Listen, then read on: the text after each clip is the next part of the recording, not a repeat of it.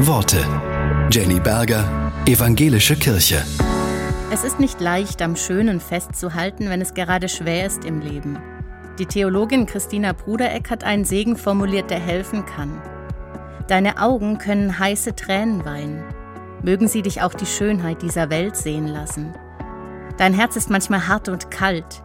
Möge es sich auch öffnen für die treue Zuneigung. Dein Kopf kann sich anfühlen wie ein Käfig. Möge er auch ein Spielraum der Kreativität sein. Deine Nase kann manche Leute nicht riechen. Möge sie auch den Duft der Freiheit atmen.